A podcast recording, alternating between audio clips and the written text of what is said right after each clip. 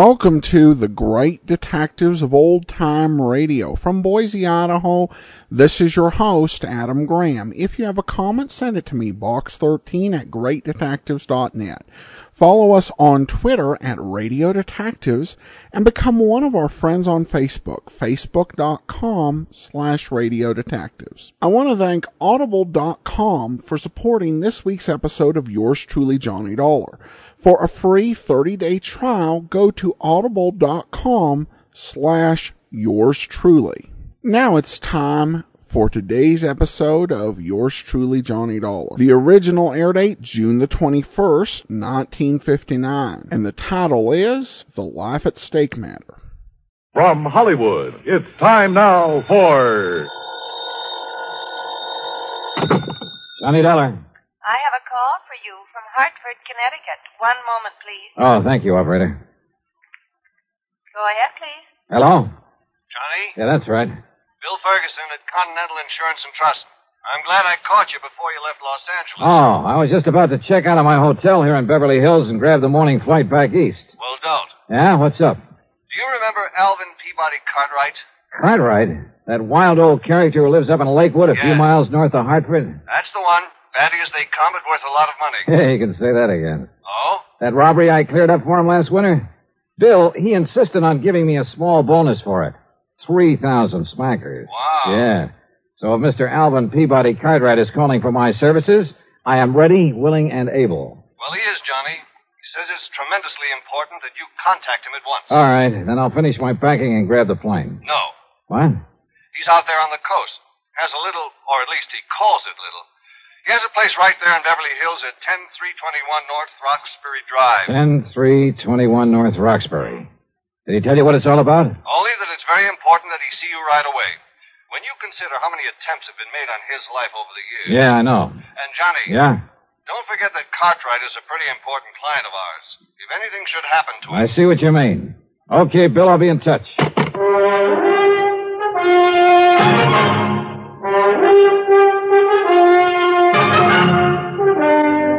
Bob Bailey in the exciting adventures of the man with the action packed expense account. America's fabulous freelance insurance investigator. Yours truly, Johnny Dollar.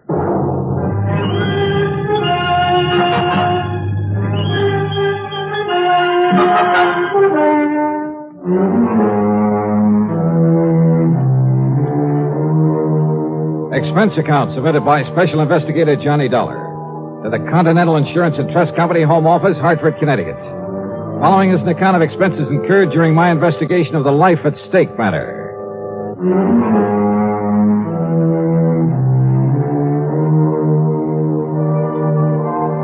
I notified the Beverly Hilton that I'd be staying over for a while and grabbed a Beverly Hills telephone directory.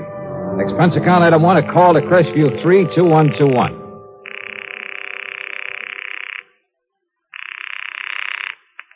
well, well, Mr. Cartwright? Cartwright, Yes, sir. This is... Huh? Well, that's very interesting. I beg your pardon? What's the matter? Don't you hear good? I said that's very interesting. You see, my name is Cartwright too. Uh, no, no, you misunderstood. so, what can I do for you, Mr. Cartwright? No, uh, listen, will you? This is Johnny Dollar. Dollar! Oh, now what's the idea of trying to confuse me that way? I'm Cartwright. You remember? Uh, yes, sir. and, uh, Johnny, Yeah? how did you do it? Do what? Get out here so fast. I only put in that call to Hartford about an hour ago, and here you are. I mean, how did you manage it? Oh, well, you see, Mr. I know these new jet flights are pretty fast, but. now, Johnny, you haven't been fooling around with some of those rocket ships, have you? No, no, no, I, I, I'm afraid not. I, I, I just happened to be here already, you see. Oh. I was working on a case up at Morro Bay. Oh, and did you solve it? Yeah, it came out all right. Well, congratulations. Johnny, you are a wonder. And I think you deserve some kind of a reward for it. So uh, maybe I'll think of something. Oh, well, thanks, but that won't be necessary. Oh, whatever you say. I know that I'm deeply indebted to you for the things you've done for me, so, Johnny, Well, don't worry about it. eh, whatever you say. Well, nice to talk to you. Goodbye. Yeah. Now, wait a minute. What? Wait a minute. Well, can't you see I'm busy? But you sent for me. I did. Yeah. You called Hartford, said you wanted to see me right away. Oh, of course. I did. What's the matter with you, anyway? Of course I want to see you. Jonathan Peebles, too. Right away. Who is Jonathan Peebles? He's an old friend of mine. He lives out here. I telephoned him to come a running, too. Oh, well, what's it all about, Mr. Cartwright? Well, just you get yourself on over here to my house, and I'll tell you. And don't you waste any time. You just hurry. Pretty important, huh? Important? It's vital. Well, is somebody threatening you, something like that? I said it's important, Johnny. And I mean important. Okay, Mr. Cartwright. I'll be right over. Hurry, Johnny. Please. Yes, sir. Yeah, old man Cartwright was as wacky as a bedbug. But what Bill Ferguson had told me was true. A lot of people had tried over the years to get to him, get to his money. So I phoned the desk for an Avis rent-a-car and started down for my room. I say, started. The youngster who came barreling down the hallway chasing a hula hoop was probably a very nice kid, a great joy to his parents. May even grow up to be president of the United States. But as I started out the door, that hoop caught me between the knees and down my. Oh. Daddy! Mommy! I him! I found him! I came to a couple of hours later on a table at the dispensary, I guess you'd call it, there at the hotel. I was conscious of a good looking blonde in starched white uniform standing beside me, holding a wad of cotton a few inches from my face. That's better now. That's better. What is it? How is it? Now, once more, take a good deep breath. Mm. Inhale, Mr. Dollar. Mm. Yeah. I'll... Oh. oh. What? You're just smelling salts. You had quite a bang on the head. Yeah. You should see what you did to that metal door panel. When the child's parents say that if there's anything they can do, they No. No. Nurse, where's my coat? Oh, here. But you ought to rest a while. No, sorry. I gotta get out of here. And thanks. I dashed out to where my rental car was waiting for me and drove to the address on North Roxbury Drive in a wealthy section of Beverly Hills. A beat up touring car that must have dated back to the early 30s was parked in the driveway. The front door of the house stood wide open. Mr. Cartwright! Mr. Cartwright! Oh, hello. Is that you? He isn't here. What? Are you Mr. Dollar? I mean, uh, are you Mr. Dollar? Yeah, that's right. I, I'm Jonathan Peebles, Alvin's friend, and oh, Mr. Dollar. Yeah, yeah. What's the matter? He's gone. Something's happened to him, and oh, Mr. Dollar.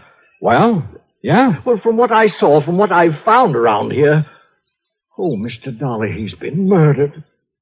He what? I'm sure of it. He's been murdered.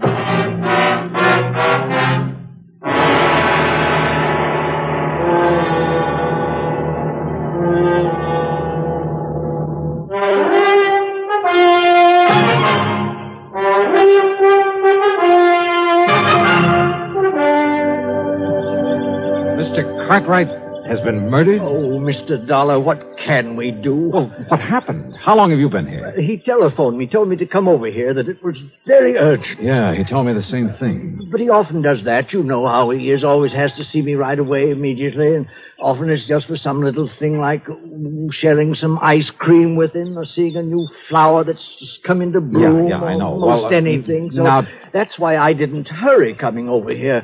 And anyhow, Betsy doesn't like to be pushed. Who is Betsy? Well, that's my nice old car that's parked out front. Didn't you see it? Oh, yeah, sure. I named it Betsy after an old white horse I used to have when I first came to California. I see. A wonderful horse.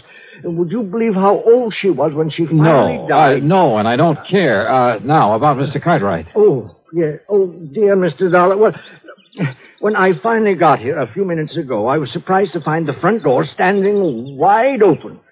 But then I wasn't surprised either, if you know what I mean. I certainly do not know what you mean. Well, I mean that he often left it open that way, and I told him a thousand times he shouldn't do it, that it was careless of him, and that one of these days some ruffian knowing about all the money he had.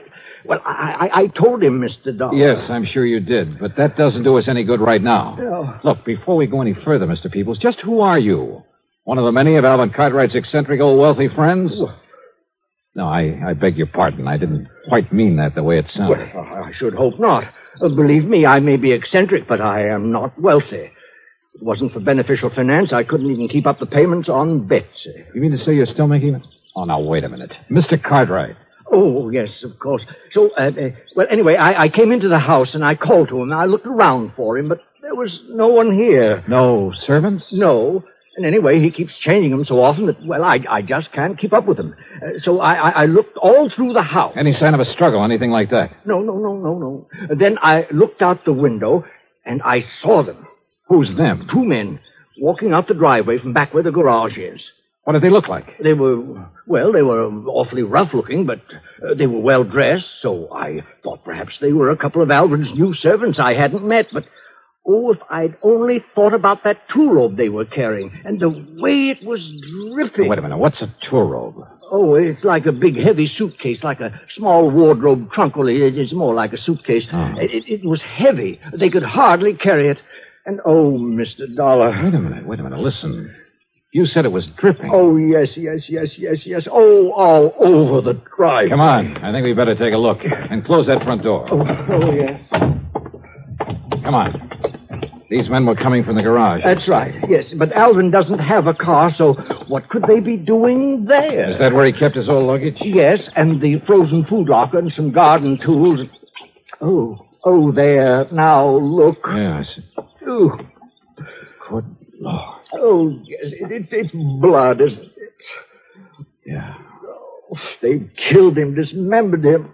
Then, oh, Mr. Dollar.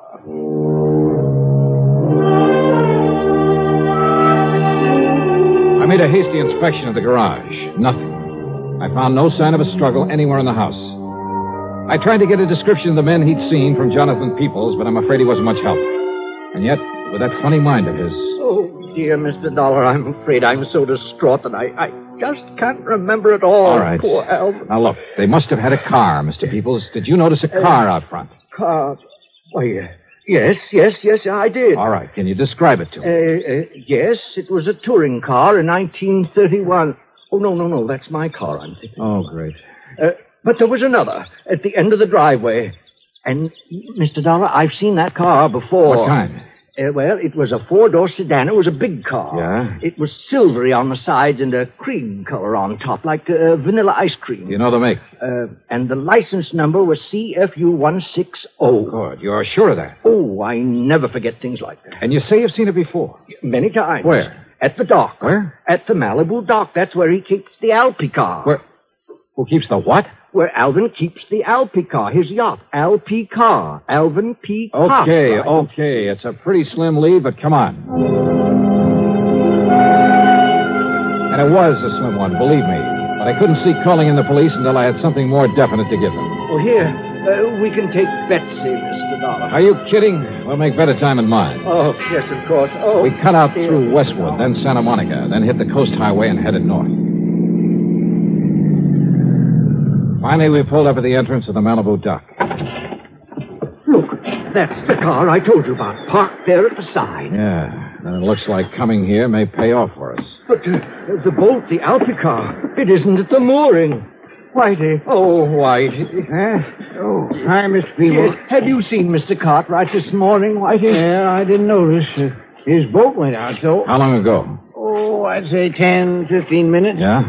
Yeah. Uh, see it out there, going up towards Point Dume? Yeah, I see it. Yeah, but those two men. What? Yeah, they had the shore boat take them out to the Alpi car. Yeah?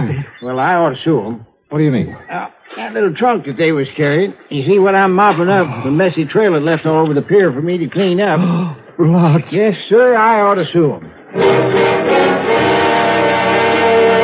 Oh, Mr. Dollar, that means they're taking poor Alvin Cartwright's dismembered body out to sea to dispose of it, and on his own yacht. Well, we've got to find something fast enough to catch up with it out there. Well, there's that uh, that Thompson cruiser of Larry Comstock's tied up there. Yeah, who's Comstock? Oh, has a boat and motor shop in Los Well, if Angeles. it's fast enough. Well, he has a couple of big Johnsons on it. Fastest one that's out here Then now. call him on the phone. Tell him we borrowed it. Well, now. Tell him why. It's an emergency and that we'll pay him plenty for the use of it. Well, now, I don't know if you really ought Well, I do. And listen, call the Coast Guard in Santa Monica. Have them send out a patrol boat. Come on, people. But, Mr. Dollar, those men on the yacht are desperados. They're killers. Okay, then stay here in the dock. I'll go it alone. No. Alvin was my friend. I shall help to avenge his untimely death.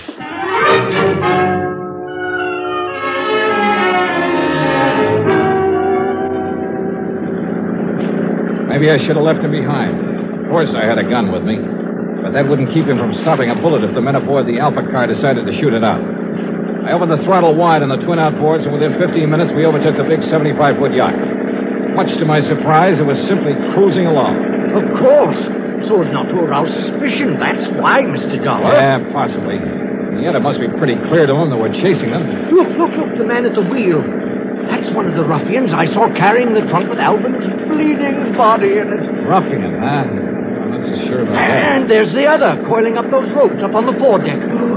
Killers. Now, look, you better stay down low, Mr. Peebles. They're stopping the boat. If there's going to be any Look, shooting. look, look, look, there's Alvin. What? Yes, Alvin. He just came up on deck. Holy. You're right. Can't you see, Mr. Dollar? They put him together again. Yes, those killers. Alvin! Alvin! We are here! We've come to your rescue! Jonathan! Jonathan, what a surprise! And Johnny Dollar. Now, what are you doing out here? Are you kidding? What? Oh, of course. I, I remember now. I wanted to take you out for a nice long ride in my lovely yacht. Huh? Of course.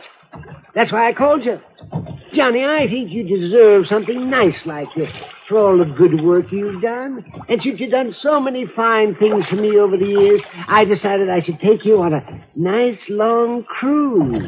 And you could relax and eat and sleep and fish and. Yeah. And that's why you called the insurance company to get in touch with me? That's right. now, wasn't that a great idea? Well, I'll be. And I invited Jonathan along, too. But an awfully funny thing happened, Johnny. No. Yes, sir, Johnny. The minute we left the dock, I just knew there was something else that I'd forgotten. And you know what it was? Don't tell me. Of course I will. I'd forgotten to wait for you and Jonathan. Oh, now. Isn't that the funniest thing? Yeah, Mr. Cartwright, it sure is. Now, oh, just a minute, Alvin. Yes, yes, Jonathan. What about those two men, those terrible killers? What did you say? Right there beside you. They killed you. They murdered you. And uh, they. Uh, oh, what am I saying? Oh, oh, wait a minute. Yeah, you think it over, Mr. Peebles. Mr. Cartwright. Yes, Johnny. You said something else you'd forgotten. That's right. You and Jonathan. I forgot to wait for you at the house, and then when we started off, I. Well, oh, wasn't it silly of me? I forgot all about you. What What was the other thing? The other thing? Yeah. Oh, yes. Oh, yes, of course. Oh, the other thing that I'd forgotten was the trunk full of nice, thick, juicy tenderloin steaks that I'd set aside in the garage for this trip. Trunkful. Well, it was not a real trunk, just a little two-rope that I had out in the garage. But I remembered that the minute we came on board. And so I had to send Gerald and Harold back to the house in their car to. Gerald and Oh, Harold? they're my new butler and cook. Oh, they are the nicest boys. Oh, Gerald and Harold, come over here to the rail so my friend No, can... wait, Alvin, wait. Yes, Jonathan. You, you, you, you mean to say those men standing there beside you? are- Now, why don't you and Johnny come aboard, and I'll introduce them to you. Now, wait, just a minute. Then all that blood, What, Johnny? all that blood that was dripping out of that trunk, Oh, oh, yeah. Oh, wasn't that awful? And it was all my fault because I let the steaks fall out too much. Oh, no. All over the place. I never saw Oh, so much no. blood. but now come aboard and we'll take the nice trip that I planned for you. Come on now.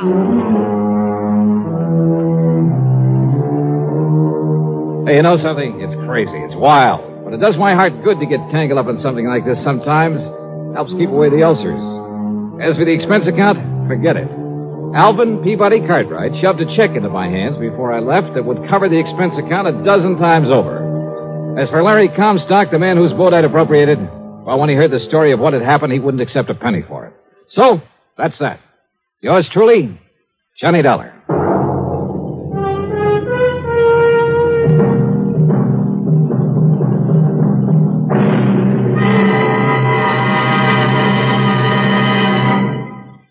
Here is our star to tell you about next week's story. Instead of telling you about next week's yarn, congratulations to station WDBJ in Roanoke, Virginia.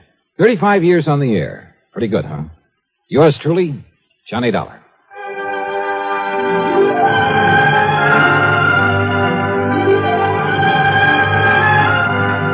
Yours truly, Johnny Dollar, starring Bob Bailey, originates in Hollywood and is written, produced, and directed by Jack Johnstone. Heard in our cast were Virginia Gregg, Jean Tatum, Howard McNear, Forrest Lewis, Joseph Kearns, and Paul Dubov. Be sure to join us next week, same time and station, for another exciting story of yours truly, Johnny Dollar. This is Dan Cubberly speaking.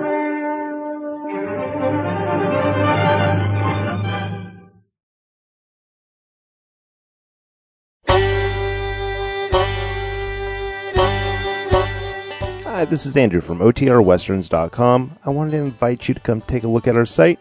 We stream live OTR Westerns 24 hours a day, 7 days a week, along with putting out podcasts of old time radio westerns.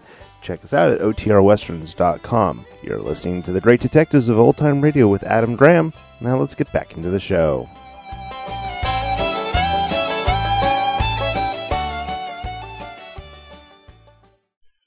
Welcome back. I never knew those hula hoops could be so dangerous. Uh, those folks who actually survived the 1950s, well done. I actually don't recall Johnny ever having had such a pure 1950s sort of injury. Well, we have a little bit more to say about today's episode, but before we do, I do want to talk a little bit about Audible.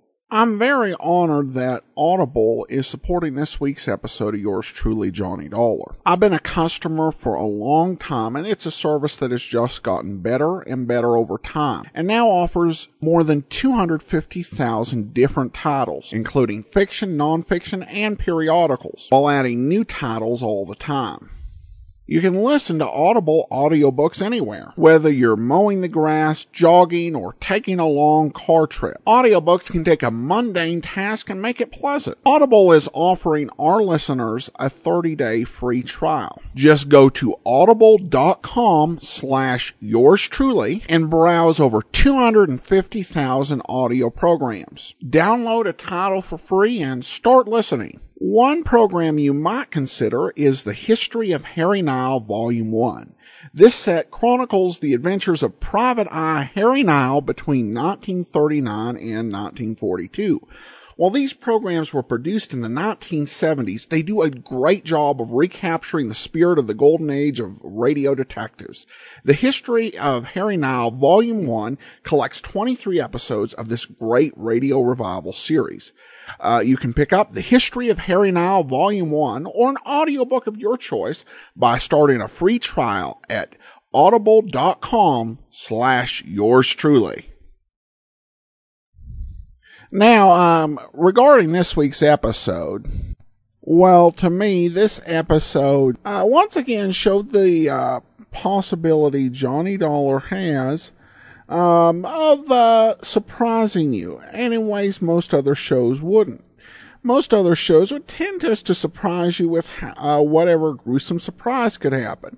But sometimes uh, our hero gets surprised and befuddled by a sudden check from a gratified client, as well as a nice fishing holiday uh, with uh, steaks uh, grilled for him on board a luxury ship.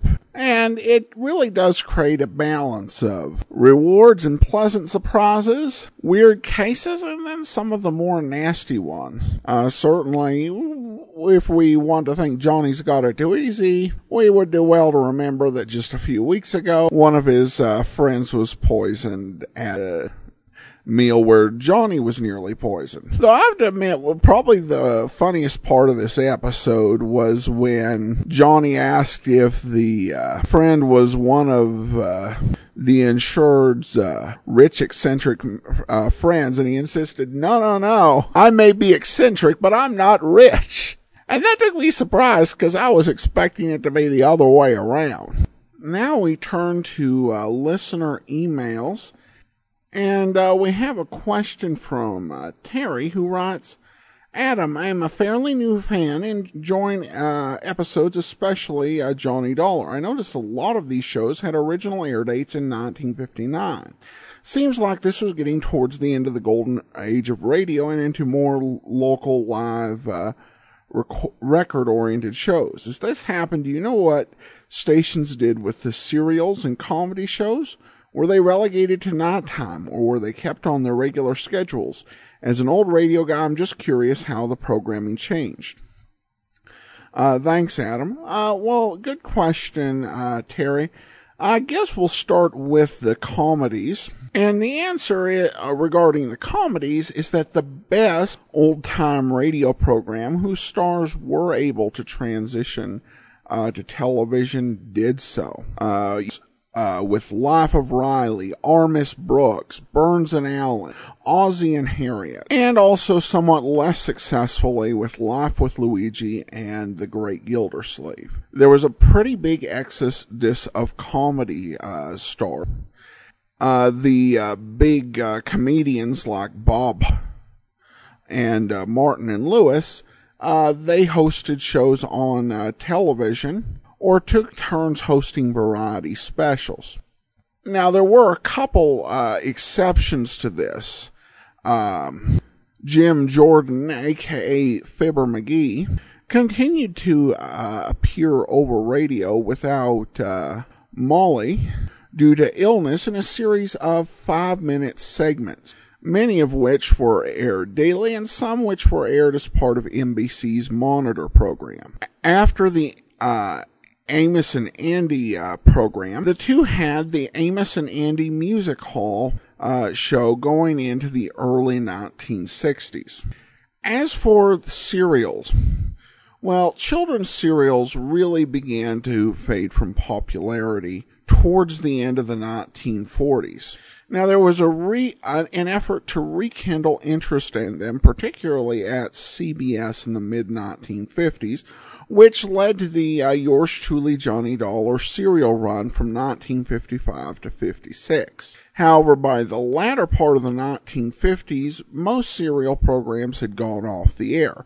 The exception to this really were the soap operas, where people had dedicated and put so much interest into listening to these programs every day that they continued to be produced into the late uh, 1950s probably the uh, one of the more interesting uh, serials was Couple Next Door, which uh, ran for only 700 episodes. I say only because uh, some of these programs ran for thousands of episodes because uh, like Couple Next Door, they were day by day. But this started in the mid to late 1950s. So by the time you were, if you were listening to the radio in 1959, when it came to, uh, comedy, most of the golden age of comedy had already left. Your best bet for that would be television. If you were a soap opera fan and your soap opera had been running a long time, you might still be able to listen to it at this point. And of course, CBS not only had yours truly, Johnny Dollar, they had Suspense, they had Have Gun Will Travel, and uh, Gunsmoke. But overall, there were a diminishing number of options out there. So that was about the state of radio in 1959. Alright, well that will do it for today. Remember, you can, uh, try Audible out for free. Go to audible.com slash yours truly. Remember to vote for us in the podcast awards. Podcastawards.com. We encourage you to vote every day for us in the entertainment category along with uh, any of your other favorite uh, podcasts. Coming up tomorrow, it's Dragnet. Next Wednesday, we'll welcome Richard Diamond. And then uh, next Friday, another episode of yours truly, Johnny Dollar. In the meantime, send your comments to box13 at greatdetectives.net. Follow us on Twitter at Radio Detectives and become one of our friends on Facebook. Facebook.com slash Radio Detectives. From Boise, Idaho, this is your host, Adam Graham, signing off.